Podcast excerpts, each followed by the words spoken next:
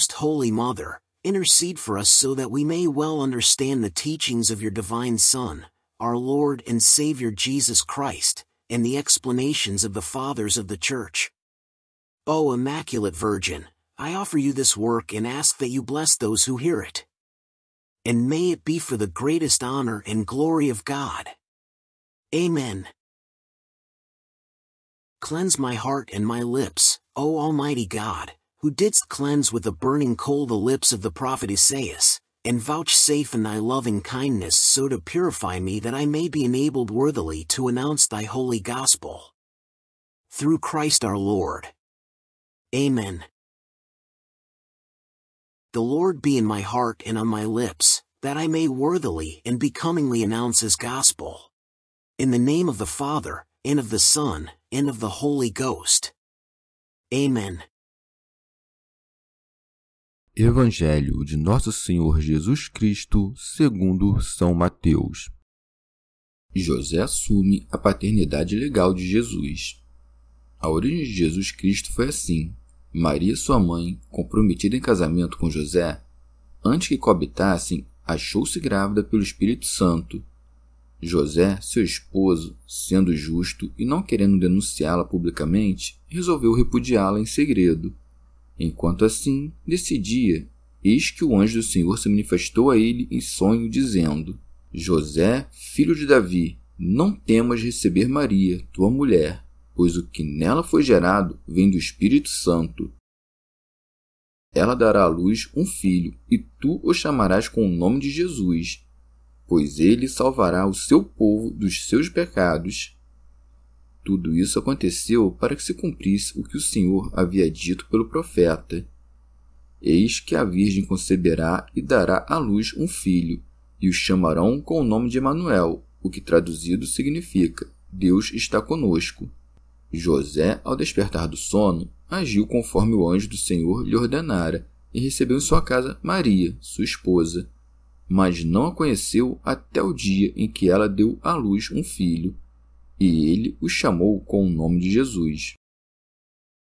Comentários dos Pais da Igreja Pseudo Crisóstomo Como o evangelista havia dito antes, e Jacó gerou José, com quem desposada Maria gerou Jesus, para que ninguém pudesse pensar que o nascimento de Cristo havia sido como de seus progenitores, cortando a ordem da narrativa, diz: A geração de Jesus Cristo foi deste modo, como se dissesse: a geração de seus ascendentes foi como eu referi, mas a geração de Cristo não foi assim, mas de outra forma.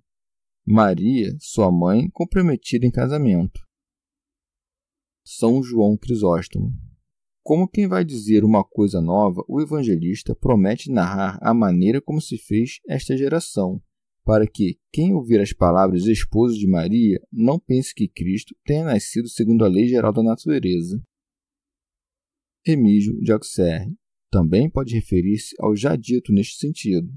A geração de Jesus Cristo foi desse modo, como já disse, Abraão gerou Isaac. São Jerônimo. Mas por que Cristo é concebido de uma virgem casada e não de uma simples virgem? Por três razões.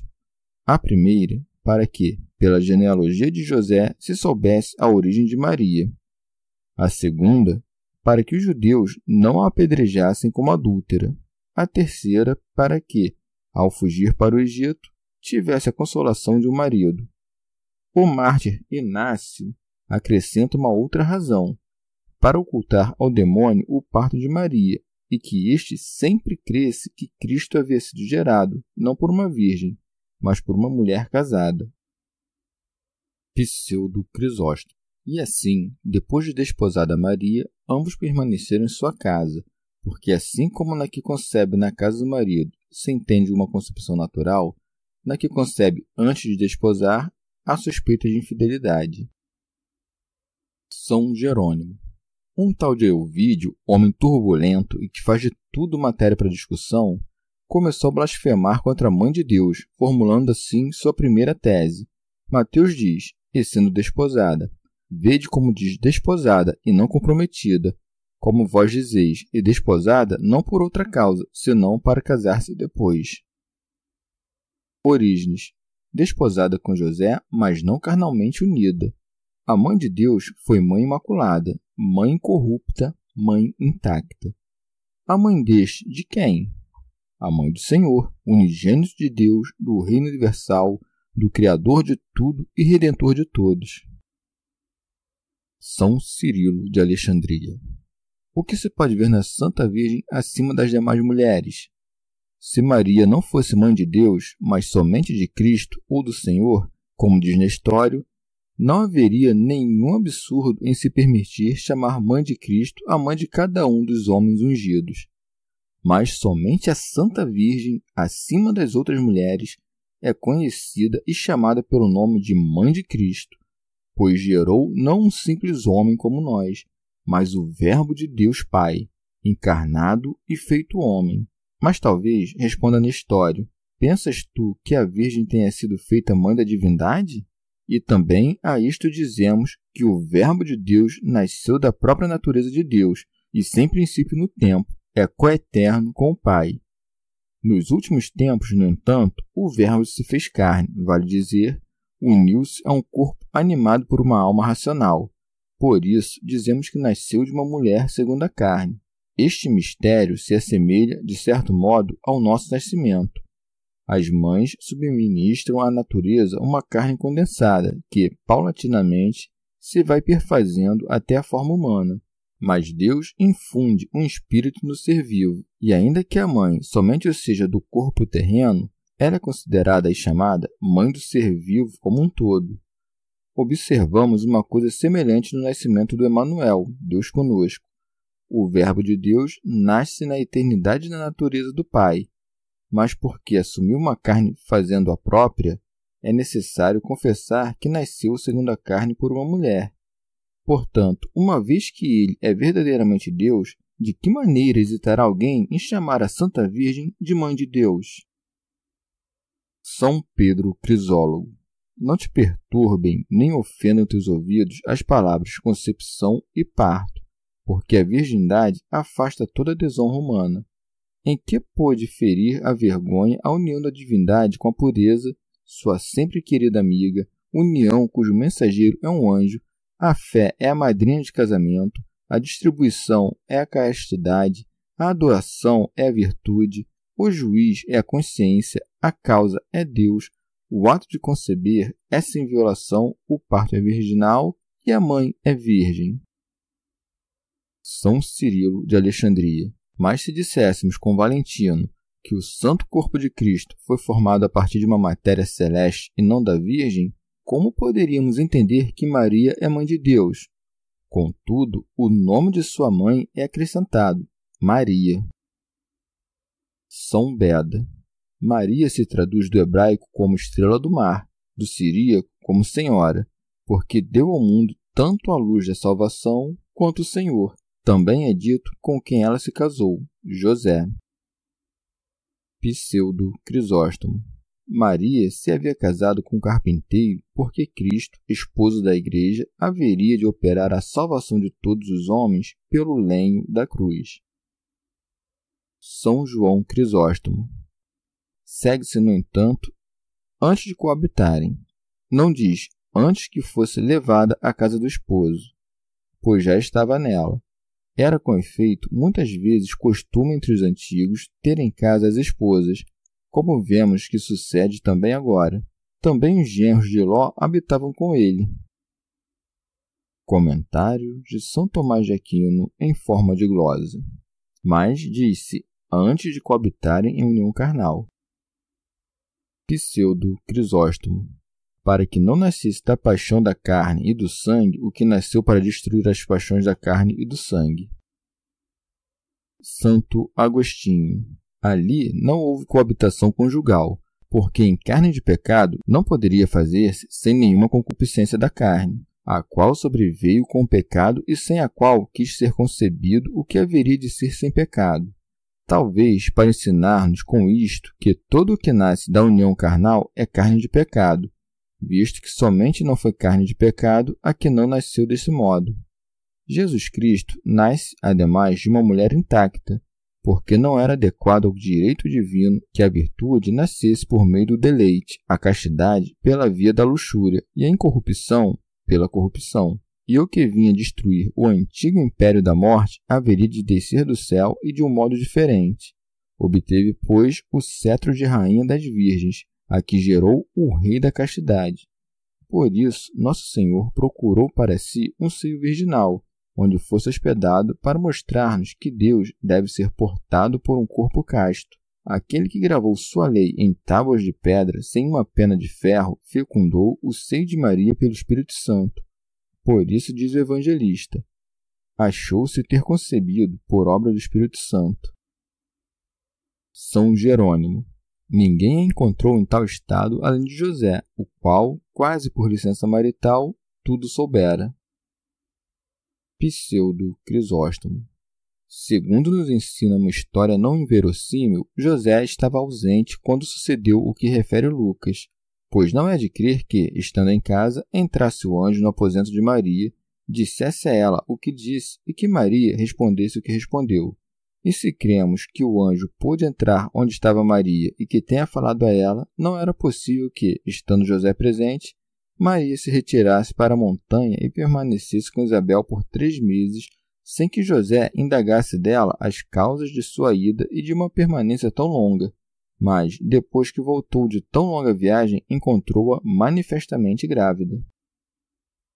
São João Crisóstomo. Com propriedade disse, achou-se, expressão que costumamos empregar falando de coisas nas quais não havíamos pensado.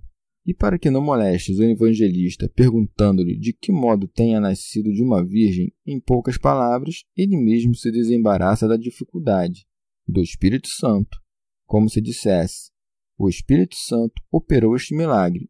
Com efeito, nem Gabriel nem Mateus puderam dizer mais. Comentário de São Tomás de Aquino em forma de glosa. O que se diz do Espírito Santo acrescentou o evangelista de sua parte para que, ao dizer-se ter concebido no útero, fosse removida toda a má suspeita das mentes dos ouvintes. Santo Agostinho. Nós não dizemos, como de modo criminosíssimo opinam alguns, que o Espírito Santo se apresentou como sêmen, mas que operou com o poder e a virtude de Criador. Santo Ambrósio. Todo o que vem de alguém ou é da sua natureza ou de seu poder. De sua natureza, como o filho é do Pai. De seu poder, como são de Deus todas as coisas, como também o fruto do ventre de Maria era do Espírito Santo. Santo Agostinho. Certamente, esta maneira de nascer Cristo do Espírito Santo nos dá a entender a graça de Deus, em virtude da qual o homem, sem mérito algum precedente, no princípio mesmo de sua natureza na qual começou a ser, se uniu ao Verbo de Deus em tal unidade de pessoa que esse mesmo homem é o Filho de Deus. Mas, havendo a Trindade toda, porque as obras da Trindade são divisíveis, operado na formação daquela criatura que a Virgem concebeu e deu à luz, e que só a pessoa do Filho assumiu e fez própria, por que se nomeia unicamente o Espírito Santo na concepção dessa criatura, quando apenas um dos três é nominalmente citado, deve-se entender que opera a Trindade toda? São Jerônimo. Mas, diz o vídeo, o evangelista não teria dito antes de coabitarem dois que depois não haviam de viver com tal união, antes do almoço, onde não haverá almoço. É como se alguém dissesse, antes de almoçar no porto, naveguei em direção à África. A frase não pode ter sentido, a não ser que em algum momento ele almoçasse no porto. Parece-me que é melhor entendido que, ainda que o advérbio antes indique com frequência o que se segue, algumas vezes, no entanto, expressa somente o que antes se havia pensado e que não é necessário que aquilo que foi pensado seja feito, quando outra coisa interveio para que o que foi pensado não fosse feito. Portanto, não se infere que, depois, tenham vivido juntos, mas que a Escritura diz somente o que não aconteceu. Remígio de Auxerre.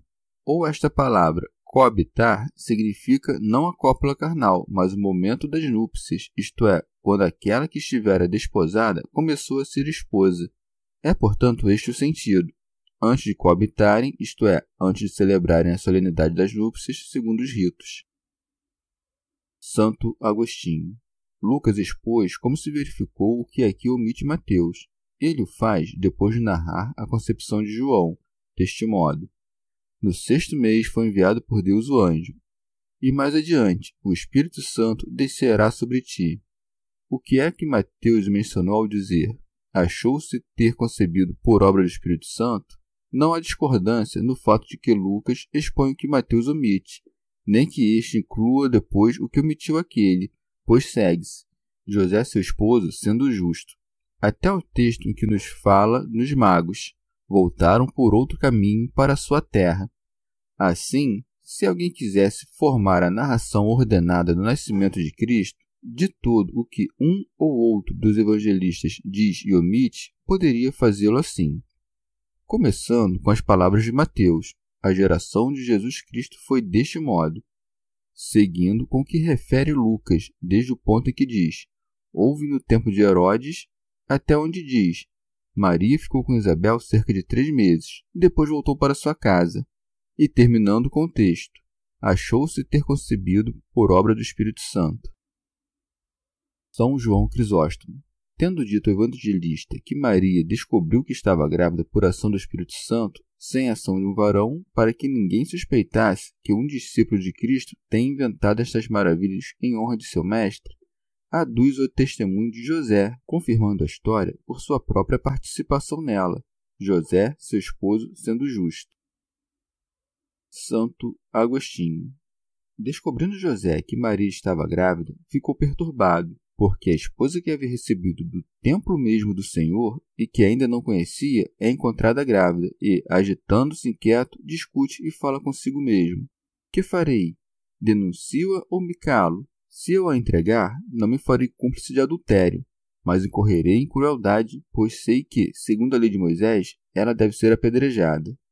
Se me calar, darei meu consentimento a uma má ação e tornar-me-ei partícipe do crime, juntamente com os adúlteros. Então, se calar é mal e revelar o adultério é pior, liberá-la-ei do casamento.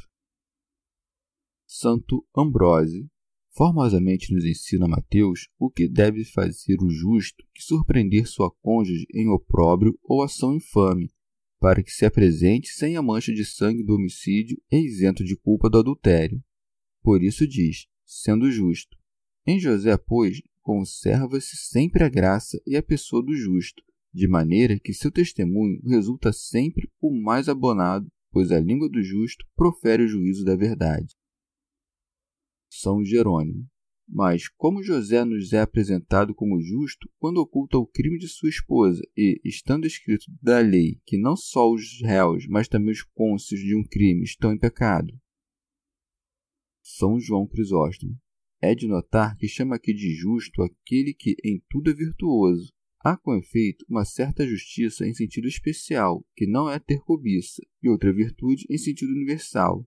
E é nesse sentido que, principalmente, a Escritura emprega a palavra justiça. Sendo, pois, justo, vale dizer benigno e manso, quis deixar em segredo aquela que via exposta a infâmia e a pena máxima da lei. Como quem vive acima da lei, José atenuou ambas as consequências, Pois, do mesmo modo que o Sol, antes de exibir seus raios, já ilumina a Terra, assim também Cristo, antes de nascer, fez com que aparecesse no mundo muitos sinais de perfeita virtude.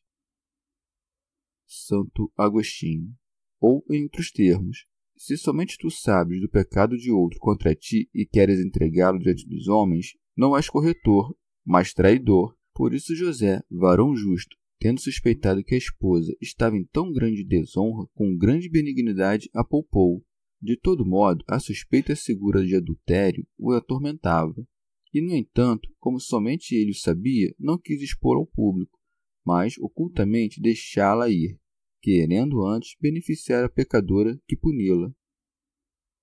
São Jerônimo ou também pode ser um testemunho a favor de Maria que José, confiando em sua castidade, admirado do que havia sucedido, ocultou em silêncio o fato cujo mistério ignorava. Remígio de Auxerre. Ele via, com efeito, grávida aquela que sabia ser casta. Como havia lido em Isaías, sairá uma vara do tronco de Jessé, de onde sabia que Maria era originária, e no mesmo Isaías, eis que a Virgem concebeu. Não desconfiava de que tal profecia haveria de cumprir-se nela. Orígenes. Mas, se não tinha suspeita dela, de que maneira era justo se querer deixar uma esposa imaculada? Queria deixá-la porque conhecia que se havia operado nela um grande mistério e se considerava indigno de viver em sua companhia. Comentário de São Tomás de Aquino em forma de glose. Ou, ao querer deixá-la, era justo e, ao querer fazê-lo em segredo, mostrou ser piedoso, pois a pôs a salvo da infâmia, e por isso é dito: sendo justo e não querendo denunciá-la publicamente, resolveu repudiá-la em segredo. Como não quisesse entregá-la ao público, isto é, difamá-la, preferiu fazê-lo ocultamente. Santo Ambrósio. Ninguém deixa mulher que antes não havia aceitado. Então, ao querer deixá-la, confessava ele mesmo que já a havia aceitado antes. Comentário de São Tomás de Aquino em forma de glosa. Ou, não querendo transferi-la à sua casa para viver com ela em coabitação permanente, quis deixá-la ocultamente, isto é, mudar o tempo do casamento, porque realmente a verdadeira virtude é exercer a piedade juntamente com a justiça, e esta juntamente com a piedade, virtudes que, operando separadas, anulam-se mutuamente. Ou também pode-se dizer que era justo pela fé com que cria que Cristo haveria de nascer de uma virgem, querendo, portanto, humilhar-se diante de tão grande graça. Remígio de Auxerre. Porque, segundo se disse, José pensava em deixar Maria ocultamente. Mas se tivesse agido assim, muito poucos teriam deixado de suspeitar que ela fosse uma concubina e não uma virgem. E por isso o propósito de José mudou em um momento, graças ao conselho divino, de onde se diz: Enquanto assim decidia. Comentário de São Tomás de Aquino em forma de glose. De onde se nota o espírito do sábio, que nunca quer começar a agir de modo temerário. São João Crisóstomo. Nota-se também a mansidão de José, que a ninguém revelou sua suspeita, nem sequer aquela de quem suspeitava, mas cogitava isso em seu interior. Santo Agostinho. Mas, enquanto José cogita essas coisas, que Maria, filha de Davi, não tema, uma vez que, assim como a palavra do profeta perdoou a Davi, o anjo do Salvador libertará Maria, Eis, pois, que vem novamente Gabriel, aquele padrinho de casamento da Virgem. Eis que o anjo do Senhor se manifestou a ele. Comentário de São Tomás de Aquino em forma de glosa. Esta palavra apareceu significa o poder daquele que aparece, que se exibe à visão quando e como quer. Rábano Mauro. Como o anjo apareceu a José, é dito claramente, em sonhos, isto é, como Jacó viu a escada por uma certa visão exibida aos olhos de seu coração. São João Crisóstomo. Não apareceu a José em clara visão, como aos pastores, porque era muito fiel. Os pastores, ademais, como eram rudes, necessitavam de uma visão clara. A Virgem também o necessitava, porque era a primeira que deveria ser instruída em tão grandes coisas. Semelhantemente, Zacarias necessitou de uma visão miraculosa antes da concepção de seu filho. Comentário de São Tomás de Aquino em forma de glosa. Ao aparecer, o anjo o chama por seu nome, recorda-lhe sua linhagem e fala-o depor todo medo, dizendo-lhe: José, filho de Davi. Ao chamá-lo José, por seu nome, apresenta-se-lhe como conhecido e amigo. Pseudo Crisóstomo. Ao chamá-lo filho de Davi, quis trazer à sua memória a promessa de Deus a Davi, que Cristo nasceria de sua linhagem. São João Crisóstomo. Ao dizer-lhe não temas, indica que José já então temia ofender a Deus, como quem tem em sua companhia uma adúltera, pois de outra maneira não teria pensado em deixá-la. Severiano. O esposo é advertido para que não tema, porque a alma piedosa, quando se compadece de outra, mais teme. Como se dissesse: Aqui não há causa de morte, mas de vida, porque a que traz a vida não merece ser morta. Pseudo Crisóstomo. Ao dizer não temas, quis também lhe mostrar que conhecia o segredo de seu coração, para fazê-lo ver com isso os bens que nos haveriam de vir por Cristo e que iria revelar. Santo Ambrósio. Não te perturbes que a chame sua mulher, pois não é declarada a perda de sua virgindade, mas a prova do casamento da celebração das núpcias. São Jerônimo. Não se deve pensar que, porque a chamou de sua mulher, deixou de ser esposa, pois sabemos que é costume da Escritura chamar as esposas de mulheres casadas e chamar de maridos os esposos, segundo comprova o Deuteronômio. Mas se um homem encontrar no campo uma donzela que está desposada e fazendo-lhe violência a desonrar, morrerá ele somente, porque humilhou a esposa de seu próximo. São João Crisóstomo. Mas diz: Não temas receber, isto é, mantê-lo em tua casa, porque em sua mente já havia deixado. Rábano Mauro. Ou não temas recebê-lo em comunidade nupcial e companhia permanente. Pseudo Crisóstomo. Por três causas, o anjo apareceu a José e falou-lhe de tal maneira. Primeiro, para que o homem justo não cometesse, por ignorância, uma ação injusta com um fim reto. Depois, pela honra da própria mãe, que, repudiada, não poderia incorrer em menor suspeita infame entre os incrédulos. E terceiro, para que, sabendo José de tão santa concepção, zelasse por ela com maior diligência que antes e não apareceu a José antes que a Virgem concebesse, para que ele não pensasse o que pensou, nem sofresse o que sofreu Zacarias por causa de sua incredulidade acerca da concepção de sua mulher em idade tão avançada, pois era menos crível que uma virgem concebesse do que uma anciã. São João Crisóstomo ou também, em meio à sua turbação, apareceu o anjo a José para que se manifestasse a sabedoria deste justo e que nisto mesmo encontrasse uma demonstração do que se anunciava. Pois, ao ouvir da boca do anjo o mesmo que ele pensava em seu interior, era sinal indubitável de que era enviado de Deus o que lhe falava, pois somente Deus sabe os segredos do coração. A narrativa do evangelista não admite suspeita ao dizer-nos que José sofreu o que é natural que sofra um esposo. A Virgem também afastou toda má suspeita, visto que seu esposo, que sofreu pelo crime, a tomou sob sua guarda e continuou em sua companhia depois de haver concebido. E se a Virgem não revelou a José o que o anjo lhe havia anunciado, foi porque não pensava que seu esposo o cresce, principalmente depois de este ter sido conduzido à suspeição. E o anjo anunciou o mistério a Maria antes de conceber, para que não estivesse em contínua ansiedade, dizendo depois, uma vez que era muito conveniente que se encontrasse livre de toda preocupação aquela que iria conceber em seu seio o Criador de todas as coisas. O anjo não somente isentou a Virgem de toda mistura carnal e iníqua, como fez com que José visse que sua esposa concebeu por obra sobrenatural, não apenas afastando todo o temor, mas também acrescentando alegria, dizendo: Pois o que nela foi gerado vem do Espírito Santo. Comentário de São Tomás de Aquino em forma de glosa. Uma coisa é nascer nela, outra é nascer dela. Nascer dela é vir ao mundo, nascer nela é o mesmo que ser concebido. Ou talvez o anjo tenha dito nasceu pela presciência que recebeu de Deus, para quem o futuro é como o passado. Santo Agostinho. Mas se Cristo nasceu do Espírito Santo, por que se diz nos provérbios: a sabedoria edificou para si uma casa? Essa casa deve ser compreendida de maneira dupla.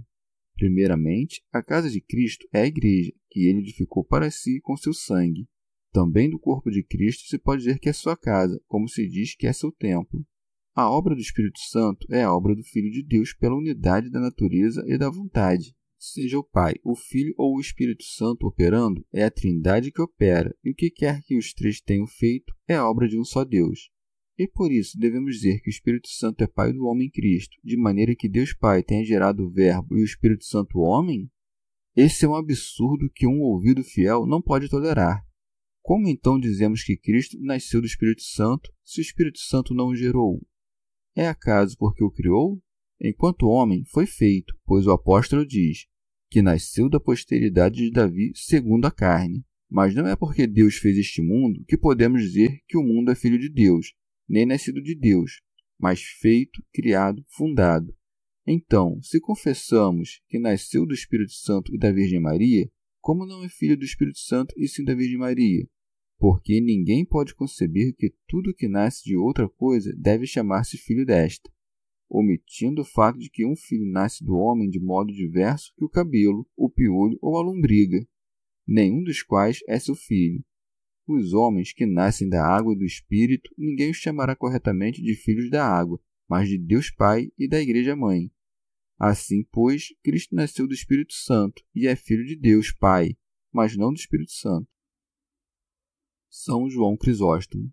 Como que o anjo havia dito a José era a palavra maravilhosa que ultrapassa todo o pensamento humano e está acima das leis da natureza, confirma então a verdade de suas palavras não só pela revelação do passado, mas do que ocorreria no futuro. Ela dará à luz um filho e tu chamarás com o nome de Jesus. Ela dará, ela dará à luz um filho e tu o chamarás com o nome de Jesus. Comentário de São Tomás de Aquino em forma de glosa. E para que José não cresça que já era desnecessário o matrimônio por haver se dado a concepção por obra do Espírito Santo, sem cooperação sua, o anjo lhe manifesta que, ainda que não fosse necessário para a concepção e que a Virgem permanecia intacta, no entanto, sua guarda é necessária, pois a Virgem dará à luz um filho, e a partir de então ele será necessário à mãe e ao filho. A mãe para defendê-la da desonra, ao filho para que o crie e o circuncide. A circuncisão é mencionada quando se diz: ao qual porás o nome de Jesus, porque na circuncisão costuma-se dar o nome à criança. Pseudo Crisóstomo. Ele não diz: dará para ti um filho, como havia dito a Zacarias: tua mulher Isabel te dará um filho, porque a mulher que concebeu de um varão dá à luz um filho para o seu marido, porque o filho é mais dele que dela mas a que não havia concebido de varão não dá à luz um filho para o marido, mas somente para si. São João Crisóstomo. Ou talvez ele tenha dito de modo indeterminado para mostrar que ela o deu à luz para todo o mundo. Rabano Mauro. Ele diz: E tu o chamarás, e não impor-lhe-ás, porque o nome já lhe estava posto desde a eternidade. São João Crisóstomo. Explica-lhe logo o admirável deste nascimento, porque Deus é quem envia desde o céu, pelo mistério de um anjo, o nome que haveria de ser atribuído ao menino. E este não é um nome qualquer, mas um tesouro de bens infinitos. E por isso o anjo interpreta, sugerindo-lhe boa esperança e, a partir disto, induzindo-lhe a crer no que dizia, pois inclinamos-nos com maior facilidade às coisas prósperas e, com maior prontidão, damos confiança às coisas felizes. São Jerônimo. Jesus significa em hebraico Salvador. Ele aponta para a etimologia do nome quando diz: Pois ele salvará o seu povo dos seus pecados. Remígio de Auxerre. Ele nos apresenta como Salvador de todo o mundo e autor da nossa salvação.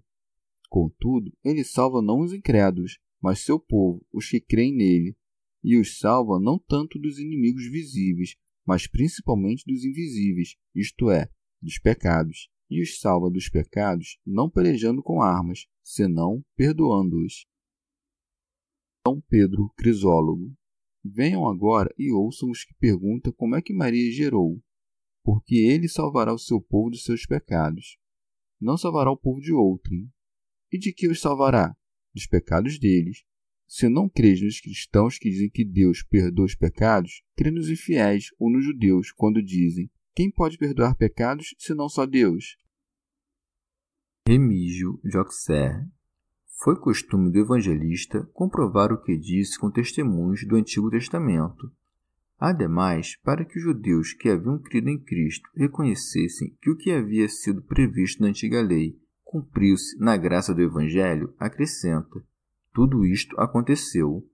Poder-se-ia, não obstante, perguntar por que diz tudo isto aconteceu se antes não nos relatou mais que a concepção. Ele nos diz para ensinar-nos que tudo isso se verificou na presença de Deus antes que se realizasse no tempo dos homens. Ou também, como narrador de coisas passadas, diz-nos que tudo isso foi feito porque tudo já se havia verificado quando ele o escreveu.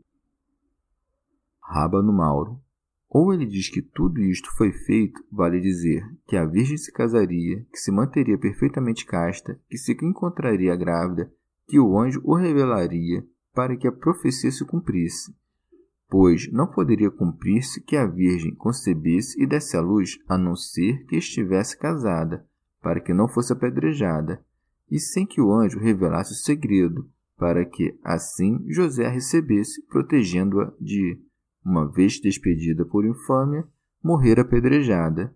Se ela tivesse morrido antes do parto, não se cumpriria a profecia que diz: dará à luz um filho. Comentário de São Tomás de Aquino em forma de glosa. Ou pode dizer-se que a conjunção ut não se colocava aqui como causal, no sentido de que a profecia se cumpriu porque a previsão estava feita, mas que se cumpria como consecutiva, no sentido em que a vemos empregada no Gênesis, e mandou suspender o outro num patíbulo, pelo que foi comprovada a verdade do intérprete. Porque, uma vez tendo sido um deles suspenso, a verdade do intérprete foi comprovada, e assim deve entender-se neste caso, que verificado o que estava previsto, a profecia se cumpriu.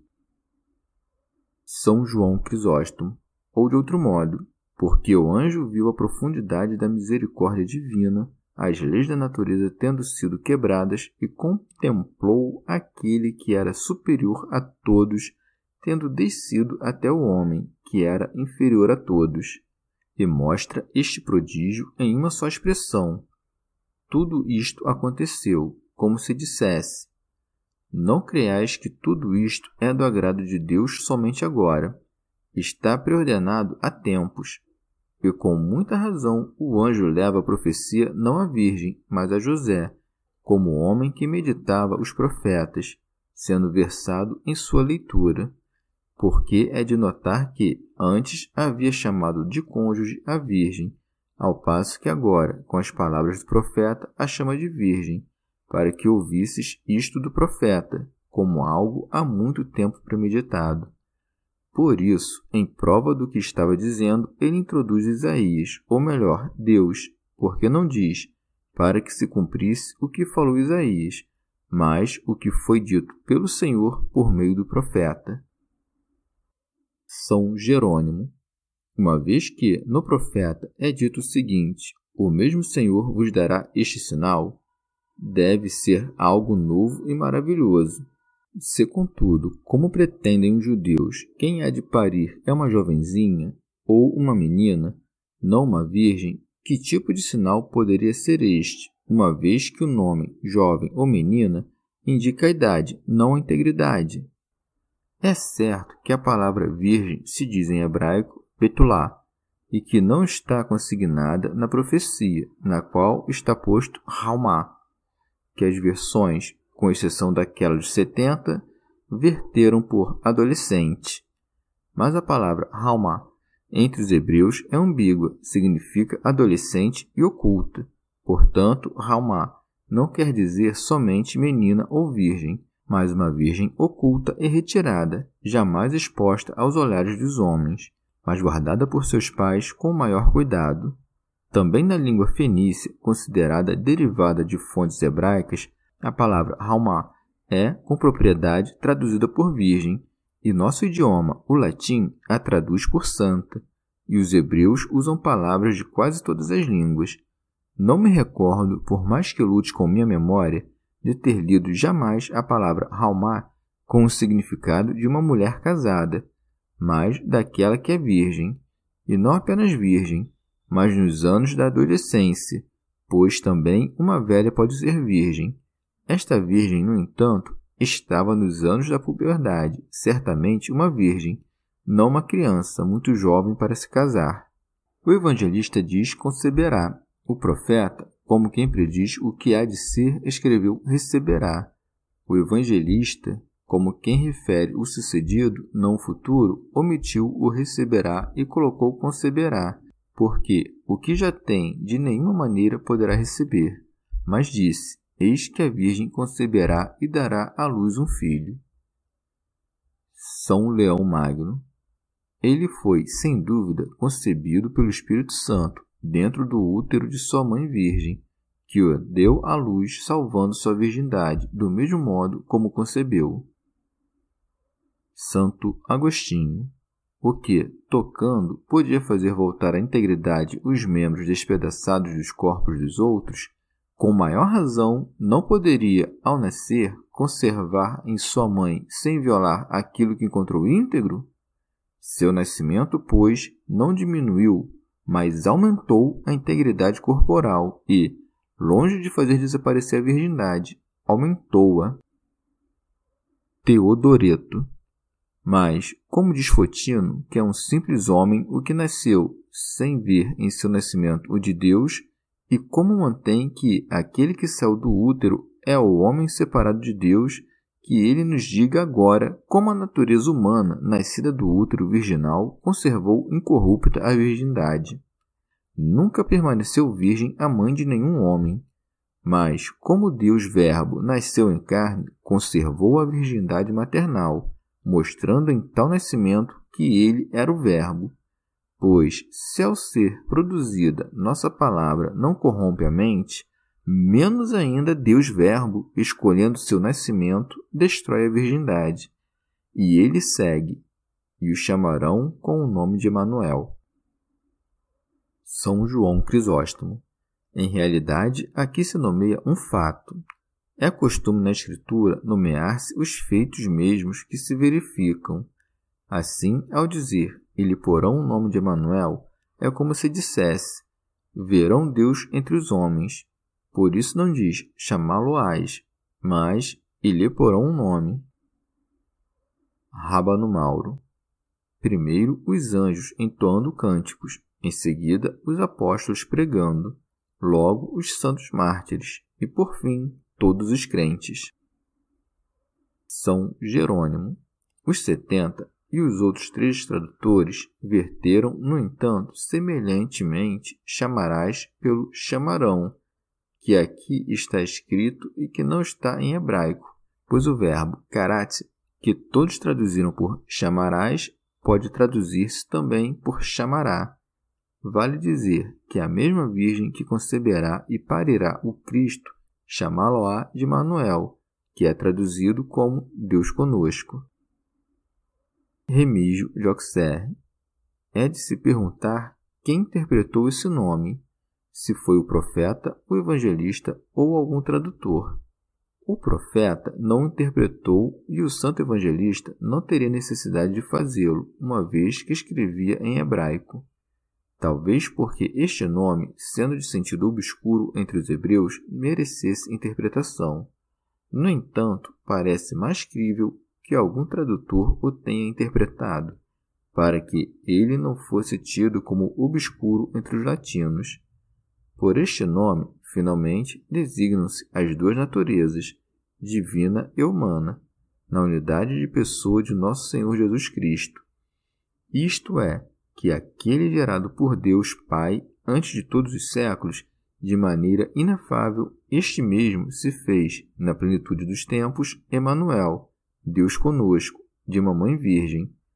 Este nome, Deus conosco, pode significar que se fez como nós, capaz de sofrer, mortal, em tudo semelhante a nós, exceto no pecado, ou porque uniu a sua natureza divina em unidade de pessoa, nossa frágil natureza, que se dignou de assumir. São Jerônimo.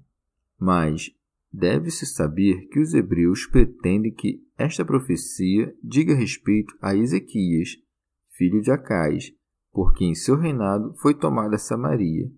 Afirmação que não podem provar de modo algum, porque Acais, filho de Joatão, reinou sobre Judá e Jerusalém por 16 anos, a quem sucedeu no reino seu filho Ezequias, aos 23 anos de idade, e reinou sobre Judá e Jerusalém por 29 anos. Como, pois, a profecia feita a Acais no primeiro ano de seu reinado poderia referir-se à concepção e ao nascimento de Ezequias, uma vez que este já tinha nove anos quando seu pai, Acais, começou a reinar, a menos que se digam que o sexto ano do reinado de Ezequias, no qual a Samaria foi tomada, chama-se infância do seu reino, não infância de idade, algo que até aos tolos é patentemente forçado e excessivo. Um judaizante dos nossos sustenta que o profeta Isaías teve dois filhos, Jassub Emanuel, e que o Emanuel nasceu de uma mulher, a profetisa, como figura do Senhor e Salvador. Mas isto é pura fábula. Pedro Alfonso Pois não se sabe que nenhum homem daquele tempo tenha sido chamado de Emanuel, mas objeto hebreu, como pode o sustentar-se que isto tenha sido dito por causa de Cristo e Maria, havendo transcorrido tantas centenas de anos desde Acais até Maria? Ainda que o profeta fale a Acais, a profecia não foi dita para ele, nem para sua época, pois diz: Ouvi, pois, casa de Davi, e não ouve tu, Acais. Ademais, o mesmo Senhor vos dará este sinal, acrescenta o profeta, como se dissesse: o Senhor e não outro, de onde qualquer um pode inteligir que o Senhor mesmo haveria de ser o sinal. E ao dizer no plural a vós e não a ti no singular, deduz-se que isto não foi dito precisamente por causa de Acais, ou só a Acais. São Jerônimo. Deve, pois, entender-se o que se diz a Acais neste sentido. Casa de Davi, este menino que nascerá da Virgem seja chamado agora Emanuel, porque os eventos mesmos te demonstraram, provavelmente libertada dos dois reis inimigos, que Deus te tem presente consigo. Mas depois será chamado Jesus, isto é, Salvador, porque salvará todo o gênero humano. Não te admires, portanto, casa de Davi, com a novidade de que a Virgem dê à luz Deus, que tem tão grande poder que, mesmo havendo de nascer daqui a muito tempo, livra-te agora só por haver sido invocado. Santo Agostinho. Quem é tão louco que diga, como Maniqueu, que é próprio de uma fé fraca não crer em Cristo sem algum testemunho, quando o apóstolo diz: Como crerão naquele de quem não ouviram falar? E como ouvirão sem haver quem lhes pregue? Mas, para que não se depreciasse nem fosse tido por fábula o que anunciavam os apóstolos, fez-se ver que o sucedido estava já previsto pelos profetas. Porque, ainda que os milagres tenham comprovado a verdade de seus anúncios, não teria faltado quem os atribuísse a poderes mágicos, a não ser que um tal pensamento fosse vencido pela resposta profética. Porque ninguém poderia supor que ele tenha dado a si mesmo por partes mágicas, muito antes de nascer, profetas pelos quais fosse anunciado. Se disséssemos, ademais, a um estrangeiro, crê em Cristo porque é Deus, e ele respondesse, por que hei de nele crer? E, invocando a autoridade dos profetas, nos dissesse que não o admite, demonstrar-lhe-íamos que a fé nos profetas está justificada pela evidência que temos de que eles previram coisas que ocorreriam, e estas ocorreram. Creio que a ele não passariam despercebidas quantas perseguições dos reis deste século a religião cristã suportou. Que veja agora os próprios reis da terra subjugados ao império de Cristo e todos os povos servindo a ele, coisas que, todas, foram preditas pelos profetas. Portanto, ouvindo estas coisas da Escritura profética e vendo-as cumpridas em toda a terra, ele seria movido em direção à fé. Comentário de São Tomás de Aquino em forma de glosa. O erro destes é excluído pelo evangelista, que diz: para que se cumprisse o que o Senhor havia dito pelo profeta. Há várias classes de profecias, uma é por predeterminação de Deus. Seu cumprimento se verifica necessariamente sem mesclar-se em nada, para tanto, com o nosso livre-arbítrio, como a profecia de que falamos. E por isso diz eis, para demonstrar a certeza da profecia. Outra é pela presciência de Deus, em cuja realização toma parte nosso livre-arbítrio, e com a cooperação da graça alcançamos o prêmio, ou, abandonados por ela, por culpa nossa, somos abandonados justamente ao tormento. E a outra profecia, que não é presciência precisamente, mas certa ameaça formulada de modo humano, como a do profeta Jonas. Daqui a quarenta dias será Nínive destruída, isto é, se os ninivitas não se emendassem. Remígio de Oxer. Pela porta mesma por onde entrou a morte, voltou a vida. Pela desobediência de Adão, nos perdemos todos. Pela obediência de José, começamos a voltar ao nosso estado primitivo. Por isso, se nos recomenda a grande virtude da obediência por estas palavras. José, ao despertar do sono, agiu conforme o anjo do Senhor lhe ordenara. Comentário de São Tomás de Aquino em forma de glosa. Não só fez o que mandou o anjo, mas também como o mandou. Assim também, todo aquele que for chamado por Deus, sacuda toda demora, que desperte e faça o que se lhe manda. E recebeu em sua casa Maria, sua esposa. Pseudo Crisóstomo.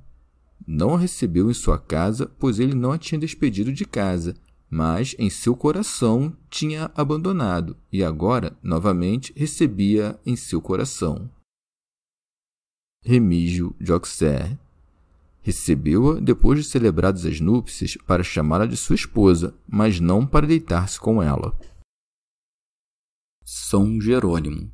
Mas Euvídio, com supérfluo esforço, afadiga-se para mostrar que o verbo conhecer deve referir-se antes à cópula que ao conhecimento, como se alguém já o tivesse negado ou se as inépcias que refuta pudessem ser conjecturadas em algum momento por pessoa prudente.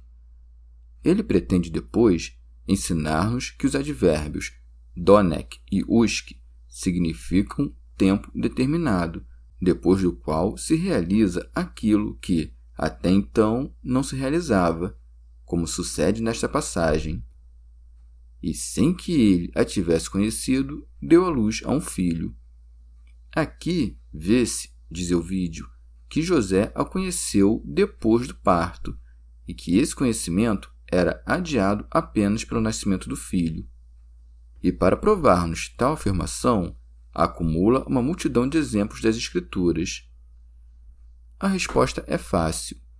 Nas Escrituras, a frase e sem que ele a tivesse conhecido, o mesmo que os advérbios donek e usk, tem duplo sentido de acordo com o contexto. No trecho citado, as palavras e sem que ele a tivesse conhecido referem-se, como o mesmo vídeo observou, à união conjugal, sem que ninguém duvide que possam referir-se a muitas vezes a um simples conhecimento do objeto, como no capítulo 2 de Lucas. Ficou o menino Jesus em Jerusalém sem que os seus pais o advertissem. Assim também, os advérbios donek ou usk significam com frequência tempo determinado, como o vídeo faz notar, mas muitas vezes também indefinido, como o seguinte: Até a vossa velhice eu sou. Pode inferir-se daqui que depois de ter envelhecido, Deus deixará de ser o que era? O Salvador diz no Evangelho: Eu estarei convosco todos os dias até o fim do mundo. Logo, depois que o mundo acabar, não estará ele mais com seus discípulos? O apóstolo diz: é necessário que ele reine até que ponha todos os inimigos debaixo de seus pés. Por acaso, depois que aqueles estiverem debaixo de seus pés, deixará de reinar? Compreenda, pois, Euvídio, que o escritor sagrado não escreveu senão aquilo que, caso não fosse escrito, poderia ser matéria de dúvida, sendo que o resto foi deixado à nossa inteligência. Segundo esta regra, o evangelista nos indica aquilo que poderia despertar escândalo, isto é, que ela não foi conhecida por seu marido até o parto, para que, com muito maior razão, compreendêssemos que não foi conhecida após o parto. Pseudo Crisóstomo. Se alguém dissesse, enquanto viveu, não falou isto, quereria por acaso dar-nos a entender que falou depois de morrer? Impossível! Assim como é mais crível que José não conhecesse sua esposa antes de dar à luz, porque ignorava, todavia, a dignidade do mistério. Mas depois que teve conhecimento de que sua esposa se havia feito templo do unigênito de Deus como poderia cometer tal profanação? Os seguidores de Eunômio Creem, contudo, do mesmo modo como o louco crê que ninguém está em pleno juízo, que porque eles ousaram dizer isto, José também ousou fazê-lo. São Jerônimo. Em suma, pergunta ao vídeo: por que José se absteve até o dia do parto? Responder-me-á: porque havia ouvido o anjo dizer que o que nela foi concebido é obra do Espírito Santo. Logo, aquele que teve uma fé tão grande no sonho que não ousou tocar sua esposa, é crível que, depois de ter ouvido os pastores, visto os magos e presenciado tantos milagres se atrevesse sequer a aproximar-se daquela que era templo de Deus, sede do Espírito Santo e mãe de seu Senhor? Pseudo Crisóstomo. Pode também dizer-se que o verbo conhecer se toma aqui pelo ato de conhecer. Realmente, José não conheceu a dignidade de Maria antes do parto. Mas depois que deu à luz, reconheceu então por quais fatos era sua formosura e dignidade maior que o mundo inteiro, porque somente ela recebeu no estreito aposento do seu seio o que o mundo inteiro não poderia conter. Santo Hilário de Poitiers.